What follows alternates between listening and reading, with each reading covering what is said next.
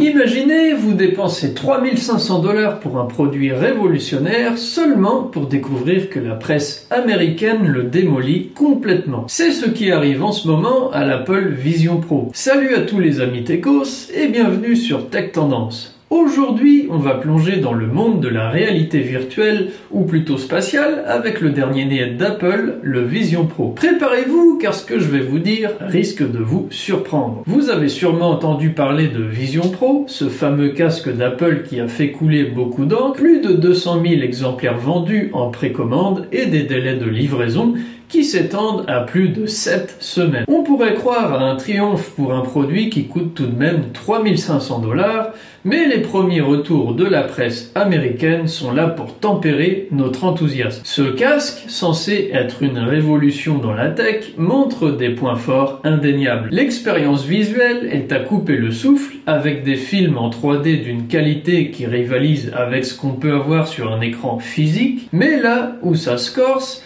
c'est quand on parle de l'interface utilisateur. Utiliser le Vision OS, c'est comme apprendre à se déplacer dans l'espace mais avec des bugs et de faux mouvements. Imaginez, vous voulez juste regarder un film en 3D et vous vous retrouvez à lutter avec le casque pour qu'il comprenne ce que vous faites et l'intégralité de vos mouvements. Et si vous pensiez que taper sur un clavier virtuel serait cool, détrompez-vous. Les médias américains sont unanimes, rien ne vaut un bon vieux clavier physique. C'est là qu'on se rend compte que la technologie, aussi avancée soit-elle, a ses limites. Mais ce n'est pas tout. Parlons des avatars ou plutôt des personas comme les appelle Apple. The Verge les qualifie carrément de terrifiants et ce regard simulé par le casque, vu à travers l'écran en façade, n'arrange absolument rien à l'affaire. Maintenant, abordons l'aspect technique. Le Vision Pro est présenté comme un casque de réalité mixte ou spatiale selon Apple, mais en réalité, il penche beaucoup plus vers la réalité virtuelle. Les possibilités d'interaction avec l'environnement sont quasi inexistantes selon CNET. C'est un point crucial quand on pense à l'intégration de la réalité augmentée dans notre quotidien.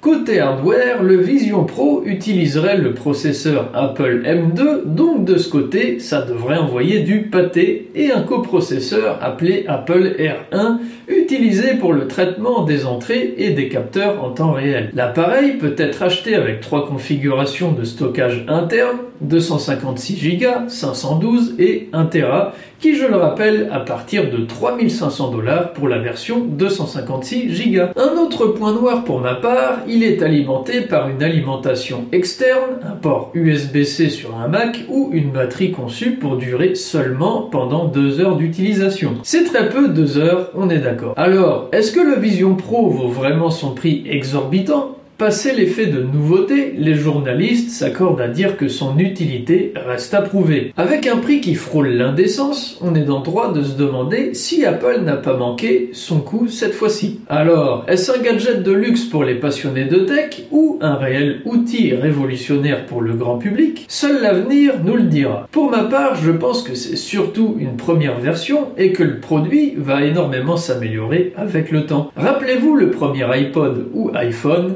ils était très loin de ressembler à ceux que nous avons aujourd'hui. Moins de fonctions, plus lourd, plus lent, moins beau, etc. Apple reste maître dans l'art de l'itération pour sculpter ses produits comme le ferait Auguste Rodin avec son penseur. En tout cas, j'espère que ça vous aura plu. N'oubliez pas de vous abonner à Tech Tendance pour encore plus d'actualités tech et de noter le podcast si vous m'écoutez sur Spotify ou Apple et d'aller jeter un coup d'œil aux précédents épisodes et vidéos. Il y a aussi le blog techtendance.xyz pour ceux qui préfèrent la lecture. On se revoit demain pour un tout nouvel épisode et prends soin de toi, ami de la tech. Bye bye.